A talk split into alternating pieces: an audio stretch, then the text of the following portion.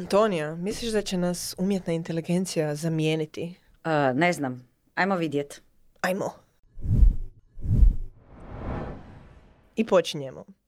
Uvod u temu umjetne inteligencije i njezinog potencijalnog utjecaja na stvaranje i distribuciju sadržaja. Umjetna inteligencija je oblik računalne tehnologije koja omogućuje računalima da obavljaju poslove koji su inače rezervirani za ljudske inteligencije, poput prepoznavanja govora, razumijevanja teksta ili igranja igara. U posljednjim godinama AI se sve više primjenjuju različite svrhe, uključujući i stvaranje i distribuciju sadržaja. Potencijalni utjecaj AI-a na ovu oblast može biti značajan. Na primjer, AI se može koristiti za automatizaciju određenih aspekata procesa stvaranja sadržaja, poput generiranja teksta ili sličica za videe. To bi moglo ubrzati i pojednostaviti proces stvaranja sadržaja, ali bi također moglo dovesti do gubitka poslova za ljude koji se trenutno bave tim poslovima. AI također može utjecati na način na koji se sadržaj distribuira i prilagođava pojedinačnim korisnicima. Na primjer, AI može koristiti podatke o ponašanju korisnika da bi se odredio sadržaj koji bi im se mogao svidjeti, što bi moglo dovesti do toga da se pojedinci susreću s manje raznolikim sadržajem. Ukupno, AI ima potencijal da značajno utječe na stvaranje i distribuciju sadržaja, bilo da se radi o automatizaciji određenih poslova ili personalizaciji sadržaja za pojedine korisnike. Međutim, kako se AI razvija i primjenjuje u ovom području, važno je razmotriti i moguće rizike i koristiti se suočiti s bilo kakvim etičkim pitanjima koja mogu proizaći. Hoće li se AI koristiti za pisanje članaka, stvaranje videa ili sastavljanje glazbe? AI se već koristi za pisanje članaka, stvaranje videa i sastavljanje glazbe u nekim kontekstima. AI se može koristiti za automatizaciju određenih aspekata procesa pisanja članaka, poput generiranja naslova ili strukturi članka. Međutim, za sad je teško zamisliti da bi AI mogao potpuno zamijeniti ljude u pisanju članaka s obzirom na to da AI još uvijek nema sposobnost da stvara originalne ideje ili da razumije kontekst u potpunosti. Slično tome, AI se može koristiti za automatizaciju određenih aspekata procesa stvaranja videa, poput generiranja sličica ili izbora glazbe. Međutim, i ovdje je teško zamisliti da bi AI mogao potpuno zamijeniti ljude u stvaranju videa, s obzirom na to da AI još uvijek nema sposobnost da stvara vizualne ili estetske odluke na način na koji to ljudi mogu. Što se tiče sastavljanja glazbe, AI se već koristi za generiranje glazbe u nekim kontekstima, poput stvaranja glazbe za reklame ili video igre.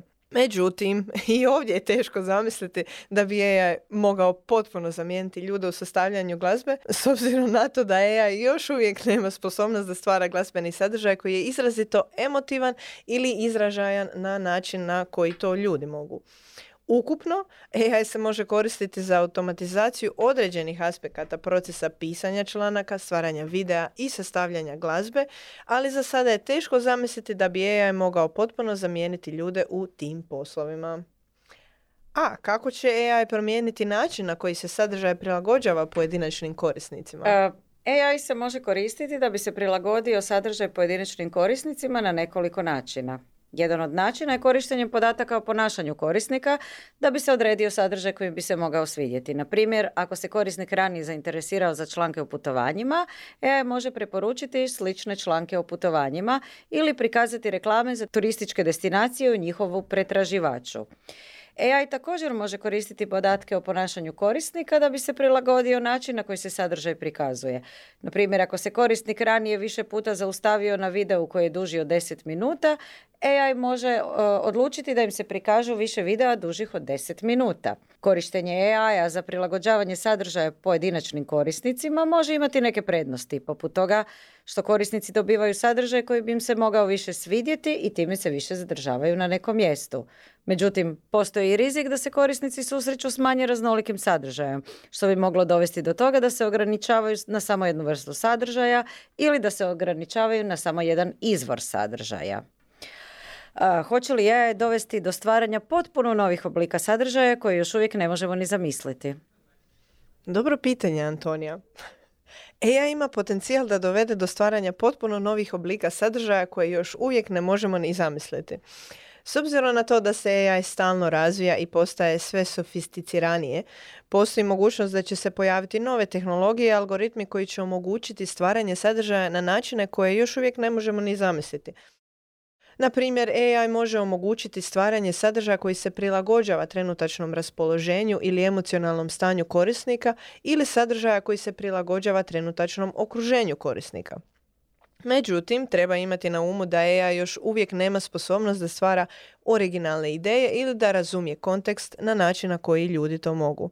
Stoga, iako AI može dovesti do stvaranja novih oblika sadržaja, vjerojatno će i dalje trebati ljudskih stvaraoca da bi se te ideje realizirale i da bi se stvorio sadržaj koji je zaista emotivan ili izražajan. A, Antonija, može li AI dovesti do gubitka poslova u nekim industrijama koje se bave sadržajem? AI može dovesti do gubitka poslova u nekim industrijama u slučaju da se koristi za automatizaciju određenih poslova koji su inače obavljani od strane ljudi. Na primjer, ako se AI koristi za automatizaciju procesa pisanja članaka ili stvaranja videa, to bi moglo dovesti do gubitka poslova za ljude koji se trenutno bave tim poslovima. Isto tako, ako se AI koristi za automatizaciju određenih aspekata procesa distribucije sadržaja, to bi moglo dovesti do gubitka poslova za ljude koji se trenutno bave tim poslovima. Međutim, Treba imati na umu da AI također može otvoriti nove mogućnosti za ljude i stvoriti nova radna mjesta u nekim industrijama. Na primjer, ako se AI koristi za automatizaciju određenih aspekata procesa stvaranja sadržaja, to bi moglo osloboditi ljude da se fokusiraju na više visokorazinske poslove poput strategije i inovacije. Ukupno treba imati na umu da je može dovesti do gubitka poslova u nekim industrijama, ali da također može otvoriti nove mogućnosti, stvoriti nova radna mjesta u drugim industrijama. Važno je razmotriti i moguće rizike i koristiti se suočiti s bilo kakvim etičkim pitanjima koje mogu proizaći prilikom primjene AI u različite svrhe. S druge strane, može li AI osloboditi ljudske stvaraoce da se fokusiraju na više visokorazinske poslove kao što su strategija inovacija? AI može osloboditi ljudske stvaraoce da se fokusiraju na više visokorazinske poslove, poput strategije i inovacije, u slučaju da se koristi za automatizaciju određenih aspekata procesa stvaranja sadržaja.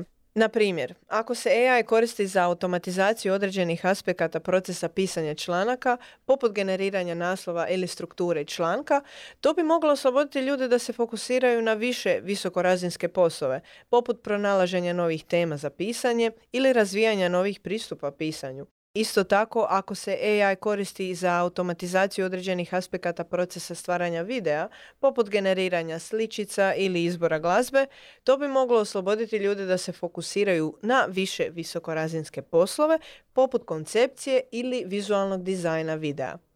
Kako možemo osigurati da se AI koristi etički i odgovorno? E, postoji nekoliko načina na koji se može osigurati da se AI koristi etički i odgovorno. Prvi, definiranje ciljeva i granica. Prilikom razvoja i primjene AI-a važno je jasno definirati ciljeve te postaviti granice kako bi se spriječilo neželjeno ponašanje ili iskorištavanje. Drugo, obavezno testiranje. Prije nego što se AI uvede u stvarno okruženje, važno je obaviti temeljito testiranje da bi se osiguralo da se AI ponaša onako kako je planirano i da ne uzrokuje neželjene posljedice. Treće, transparentnost. AI treba biti transparentan, te ljudi trebaju imati pristup informacijama o tome kako se AI odlučuje i kako funkcionira. Četvrto, zastupljenost. Prilikom razvoja i primjene AI-a važno je osigurati da se uključuje širok spektar ljudi, uključujući različite spolove, rase, dobne skupine i geografske područja, kako bi se spriječilo da se AI razvije s pogrešnim predrasudama. Peto, odgovornost. Prilikom razvoja i primjene AI-a važno je osigurati da postoji odgovornost za bilo kakve neželjene posljedice ili ponašanje. Ukupno, važno je da se pristupi razvoju i primjeni AI-a etički i odgovorno, te da se poštuju ljudska prava i dostojanstvo.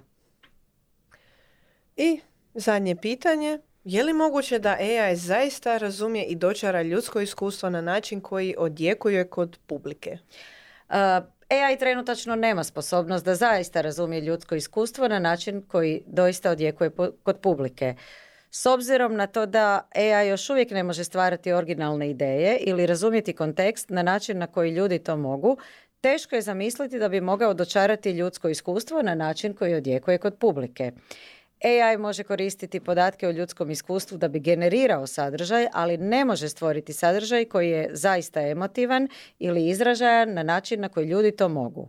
Međutim, to ne znači da AI ne može imati utjecaj na ljudsko iskustvo. AI se već koristi u nekim kontekstima za personalizaciju sadržaja, što može dovesti do toga da se ljudi susreću s sadržajem koji bi im se mogao više svidjeti. Međutim, treba imati na umu da personalizacija sadržaja pomoću AI-a može dovesti do toga da se ljudi susreću s manje raznolikim sadržajem, što bi moglo dovesti do toga da se ograničavaju na samo jednu vrstu sadržaja ili da se ograničavaju na samo jedan izvor sadržaja. Evo nekoliko završnih misli o budućnosti AI-a u stvaranju sadržaja. Prvo, AI će vjerojatno postati sve sofisticiraniji i sposobniji za stvaranje sadržaja, ali neće zamijeniti ljudske stvaraoce. AI može osloboditi ljude da se fokusiraju na više visokorazinske poslove, poput strategije i inovacije, ali može dovesti i do gubitka poslova u nekim industrijama. AI može dovesti do stvaranja potpuno novih oblika sadržaja koje još uvijek ne možemo ni zamisliti.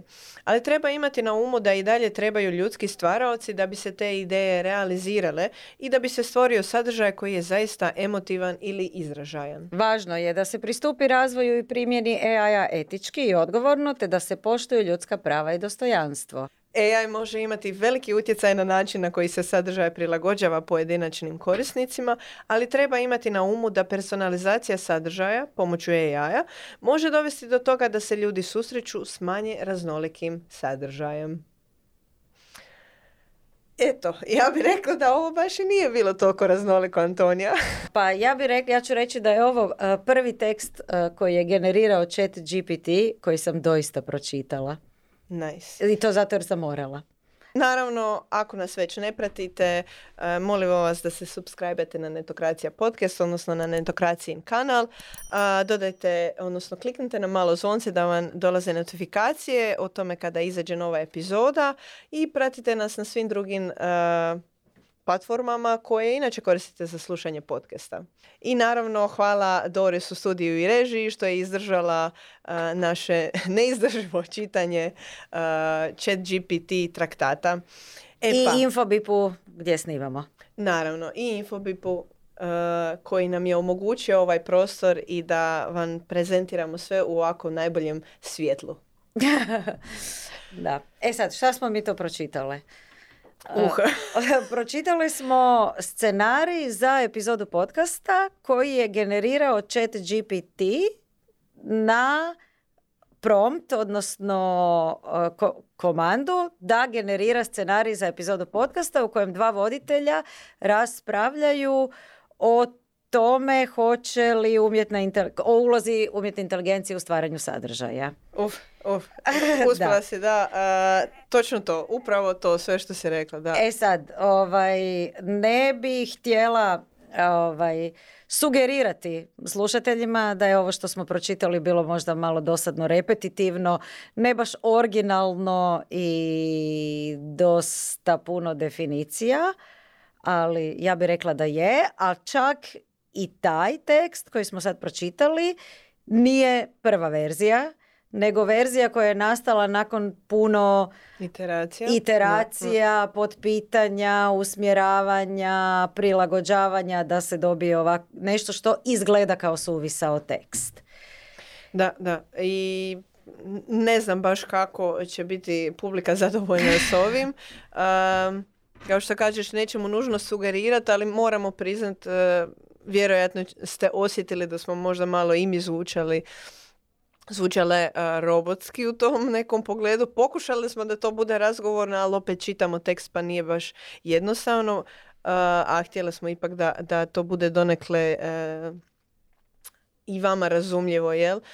Tako da, ne znam, taj cijeli cijela atmosfera oko ovoga očito da je malo suhopana. Da, i, i... i mislim htjeli smo, nismo izbacivale te fraze i rečenice i dijelove rečenica koji se ponavljaju, baš zato da uh, vidimo šta ćemo dobiti, bili stvarno ta umjetna inteligencija nam mogla napisati scenarij za epizodu podcasta. Da, I da, ja da. bih rekla da ne bi. Čak i uz sve ono trud oko uh, prilagođavanja detaljnih uputa koji nisu ma- mali trud i isto oduzimaju vremena, onda ok, dobiš tako nešto što u praksi opet ti moraš prilagoditi, izbaciti repeticije. Shvatiš da si dobio samo fraze i definicije, to nije ništa novo. Šta donosiš novo, nove uvide u taj ovaj tu epizodu podcasta i na kraju kad odvažeš koliko ti je to automatiziralo posao ili ti zadalo više posla.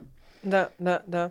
Pogotovo zato što se često, kad se izada neki uh, kompleksniji prompt u smislu da se očekuje neki veći komad teksta, vidi se koliko će GPT, on vrti se u krug, ponavlja neke stvari, ono nje- njegov način uh, rezoniranja i slaganja rečenica i paragrafa se uvijek nekako nadovezuje onako školski, jer ima tu puno i redundancije, jer u jednom dijelu uh, kad je baš izlistavao kao sve te neke opcije oko stvaranja sadržaja, od pisanja članaka, videa i glazbe, znači tri paragrafa su doslovno bila ista skoro. Vjerojatno ste primijetili da sam se bila zaustavila jer više nisam, nijedan paragraf od ta tri mi nije izgledao drugačije. Ono, samo su ubacili kao u, u, ko da je neko ono stavio blank space na određene dijelove gdje treba ići video ili članak ili Da. ovaj, glazba i onda samo to ubacili, a sve ostalo je ostalo isto. E pa, A. ali ono što ovaj, sad ja ne bih htjela biti ne- neki ovaj um, hejter, ali ja ist- i pisala sam već o tome ovaj, na netokraciji, ja cijelo vrijeme govorim to nije baš tako ljudi revolucionarno ovaj, kao što se prikazuje na društvenim mrežama, ali ako nije zašto onda, Od- odakle je to oduševljenje? Jer mislim tehnologija koju se mi tak u zadnjih mjesec dana divimo taj GPT koliko god svi pričali joj GPT je star, star samo dva tjedna nije star samo dva tjedna to nije od jučer i nije ovaj pos- počelo postojati onda kad je chat GPT lansiran nego je sad samo atraktivno upakiran. I ja bih rekla ono što ljude zapravo oduševljava, nije to da sad chat GPT može sve umjesto nas i da je savršen kreator sadržaja, nego što je to jedna vrlo kompleksna i stvarno fascinantna tehnologija koja je sad upakirana u nešto što je jako lako dostupno, za što ne trebaš biti machine learning eh, inženjer, ne trebaš biti programer da se s time igraš, nego doslovno upišeš tri rečenice i dobiš sliku, video ili tekst. Da, baš to što kažeš. Ta pristupačnost ono široj masi ljudi je uvijek ono što je na neki način breakthrough napravilo za različite tehnologije. U smislu, ako usporedimo VR tehnologiju i slično, još dan danas imamo taj e, tu ulaznu e, stepenicu dosta visoku, pogotovo što se tiče, na primjer, cijene hardvera i slično. I sada, jel, kako bude i jeftinije ta, ovaj, cijeli taj kompleks i platformi i hardvera za VR, sigurno sam da će ono puno nas više, pogotovo evo kad i Apple izbaci svoje naočale, da će nas više hodati sa, sa takim nečin, ali treba doći do toga, jel, do tog eh, masovnog eh, ovaj, masovne mogućnosti korištenja, a chat GPT je doslovno to omogućio, jel, do, svako može napraviti račun, svako to može koristiti, trenutno je i besplatno, do, do kad, to ćemo još vidjeti. Uh, Da, Ali ali, da. mislim, to se ne događa preko noći i to se ne događa na prekidač. Evo, pre, prije mjesec dana je lansiran chat, chat GPT i sad uh, sljedeće godine više neće postojati nikakvi, ne znam, content writeri ili će on sam moći napraviti video i glazbu i sve. Uh, U tom kontekstu ubacila bi se, baš sam bila e, slušala neka videa i iskustva različitih ljudi na tu temu e, i uglavnom naletela sam na web dizajnera Danas je on više ono u, u kontekstu YouTube-a radi sadržaj, ali i dan danas se bavi web dizajnom i baš je u, u ovom e, komentirao ovu cijelu situaciju kako on je na početku te svoje karijere kao web dizajnera prije nekih 10, 15 do 20 godina e, ono, bio je dosta entuzijastičan oko toga svega, ali je bio svjestan da će možda postati obsolit u smislu, toliko je već tada mu bilo jasno da ono, web stranice će se jako lako izrađivati dosta toga će biti automatizirano, dosta toga će imati gotova rješenja u, u tom aspektu i razmišljao o, svojoj, ovaj, o svom zanimanju tada da će ono morat naći nešto drugo raditi. I govori ono kao dan danas radi niste skoro stvari samo na drugi način. Ono, u kontekstu toga mislim da će se dogoditi vjerojatno da ne da će zamijeniti nužno ljude, nego da će ljudi imati drugačiju ulogu u smislu preuzet će neke druge specifične zadatke I, u vezi svega toga. I puno toga će vjerojatno postati i puno kompleksnije. Tad primjer sa web dizajnerom me podsjetio na ovaj uh,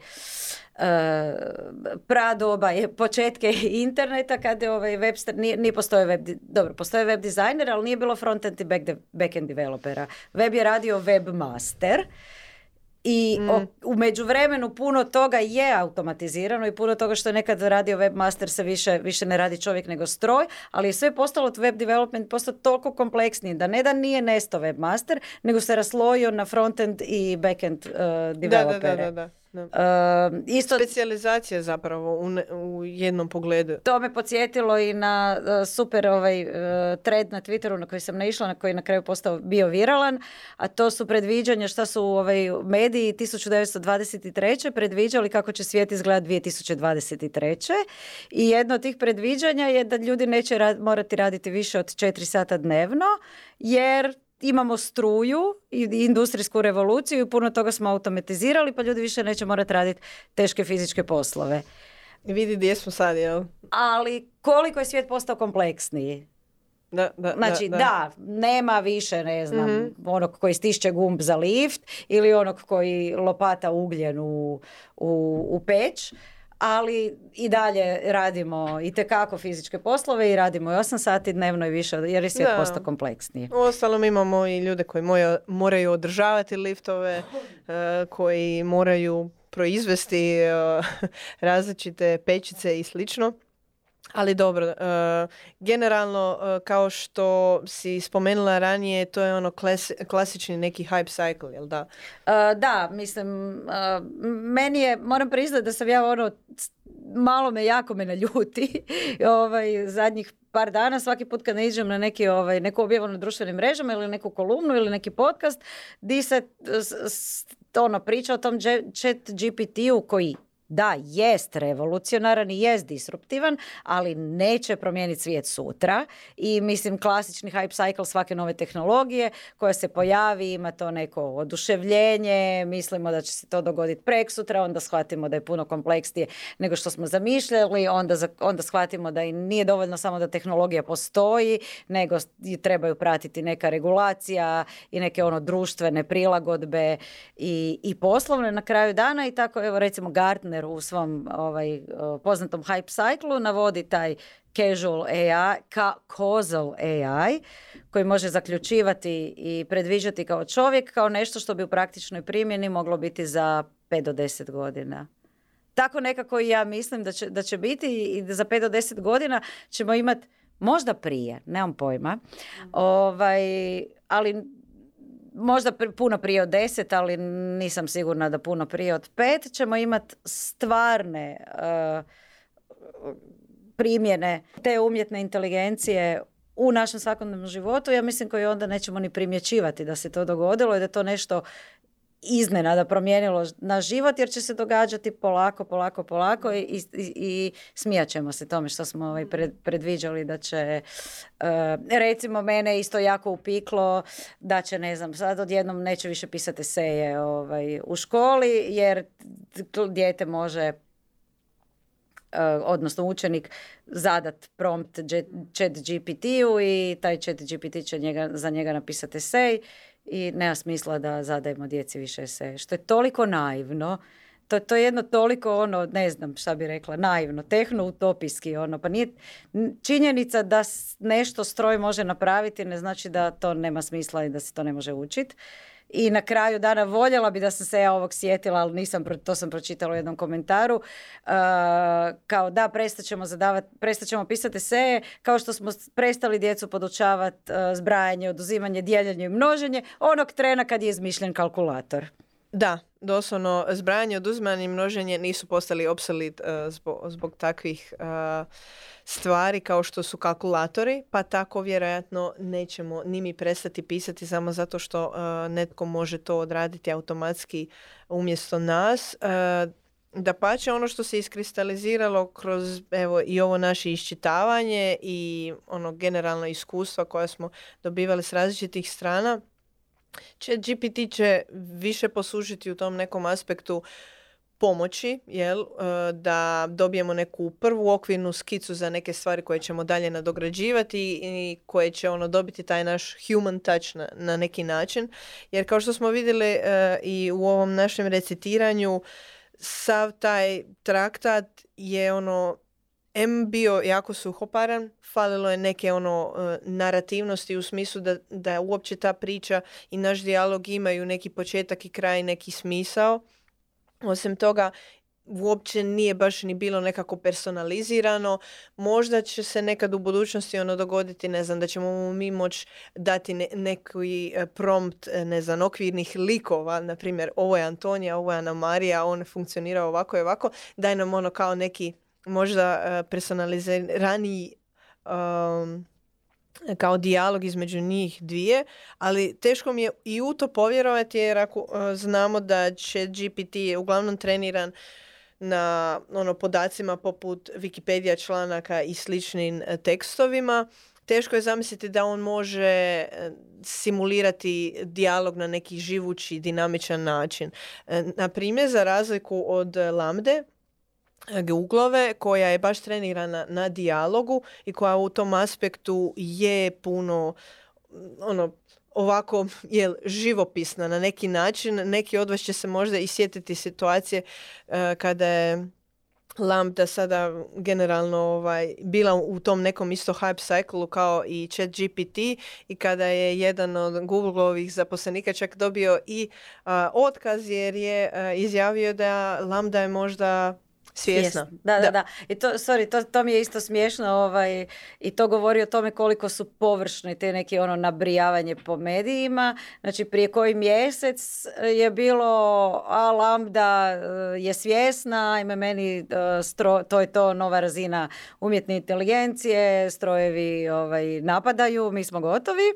I onda je to se vrtilo u medijima tjedan, dva, tri, onda je uh, zamrlo, pojavio se chat GPT i odjednom si uh, pišu uh, chat GPT je nova stvar koja će promijeniti svijet, Google je mrtav, Google će propast. Samo malo, jer Googleova lambda svjesna ili Google nema pojma mm, umjetnoj mm. inteligenciji. Da, da. Ali tu ti isto je i pokazatelj koliko smo mi uh, nevjeni tome. U smislu, ako nešto ne vidim, ne razumijem, totalno sam skeptičan prema tome, e, apsolutno ne vidim neki direktan benefit ako meni nije baš jasno jasno što, što meni to donosi. A chat GPT, za razliku od Lambda koja je bila ono više, ajmo reći, zatvoreni sustav na neki način, ono Google je to koristio najviše zapravo za svoju neku primjenu u optimizaciji kako ovaj handla search i slično, dok je ono chat GPT bio evo vam narode, igrajte se s tim, svatke, svatko je mogao to ovaj, e, iskušati i ono, ljudi su vidjeli ok, ovo nije ništa strašno,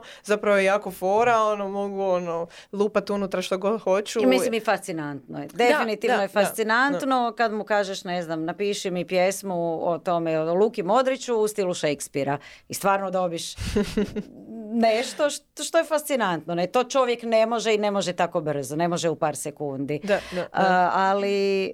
u tom, kad... samo da zaključim i ovaj dio oko toga da nam je to neka baza, odnosno prva skica, first draft za daljne neke stvari. Znači chat GPT će se vjerojatno iskristalizirati kroz neke i primjene u različitim i, i platformama i slično. Na primjer Notion je već najavio da će u svojoj sad beti koristiti AI gdje ćete moći ovaj, koristiti ga za e, brainstormanje nekih ideja, pisanje blog postova i slično. Između ostalog i Canva, e, Canva ima svoj neki Magic Write kao funkcionalnost koja će isto imati integrirane AI mogućnosti i tu ćemo imati zapravo taj prvi layer jel, osnovnog sadržaja na koji onda će netko moći nadograditi ono svo svoje znanje, iskustvo i taj human touch kao što smo rekli.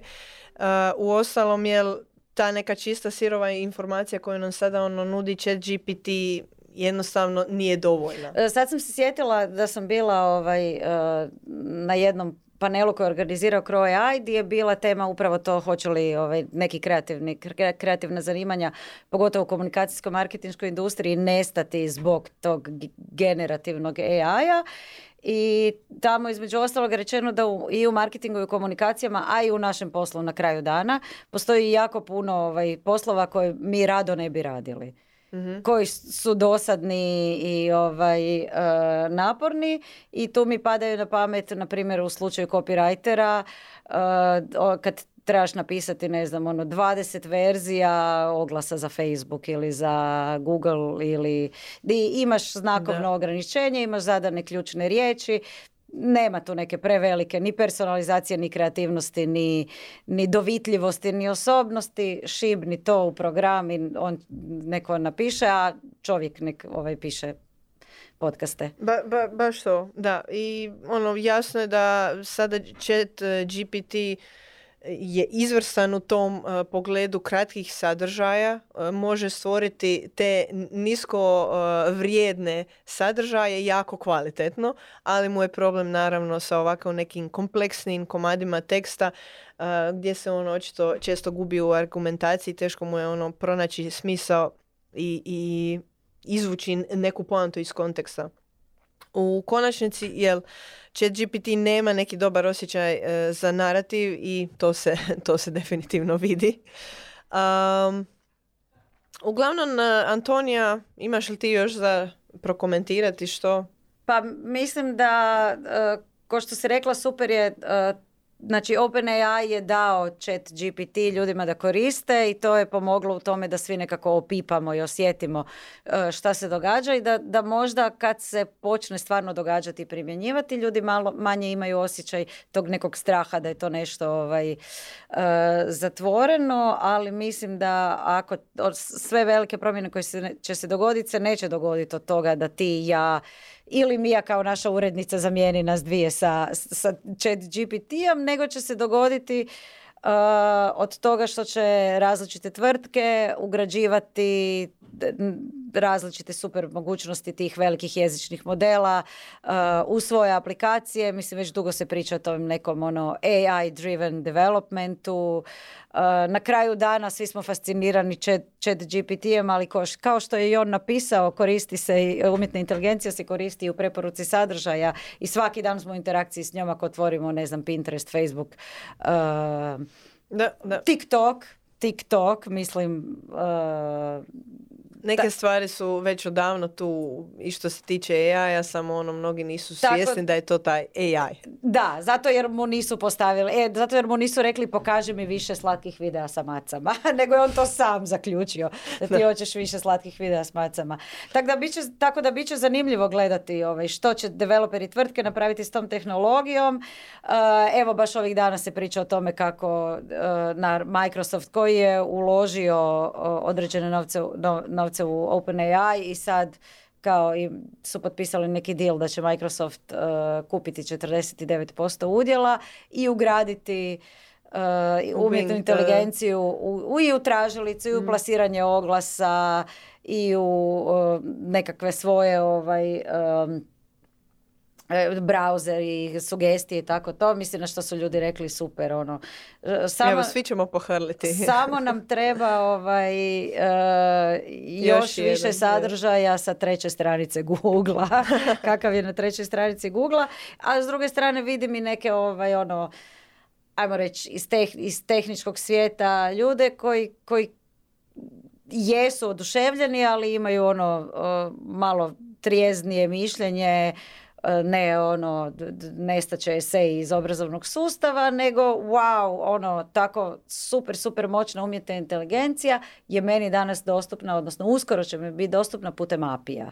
mm Znači, ne, moram, ne moramo mi više trenirati modele, to košta, ne, moram, ne moraš ni znat išta o, o machine learningu, doslovno putem apija. Da, zapravo ono, neki suma sumarum je ne nužno da će nas zamijeniti, nego da oni ljudi koji budu koristili mogućnosti AI će samo biti još produktivniji i još moćniji u, u tome što rade, dok je oni koji odluče da neće, će vjerojatno zapeti negdje u jami uh, prosječnosti. Uh, to bi bilo to za danas uh, i za ovu zanimljivu uh, chat GPT-astu epizodu. Nadamo se da vas prvi dio nije previše smorio. Dodat ćemo timestamps tako da možete ovako malo preskočiti i poslušati generalno i naše neke komentare oko toga svega i ostaviti svoje dolje u komentarima mišljenja, neke kritike ili bilo što što vam sada ono generalno oko chat GPT-a odgovara ili ne odgovara ili ako imate neke ideje e, što se s njim može drugačije. A, između ostalog još jednom hvala Infobipu što nam je omogućio da snimamo e, u ovom super prostoru. Doris koja nas e, revno prati i održava sve e, da funkcionira u pozadini i naravno tebi Antonija što si mi pravila društvo e, za ovaj zanimljiv zadatak e, za ovu epizodu. I chat GPT-u. Chat GPT-u naravno koji nam je izgenerirao pola epizode.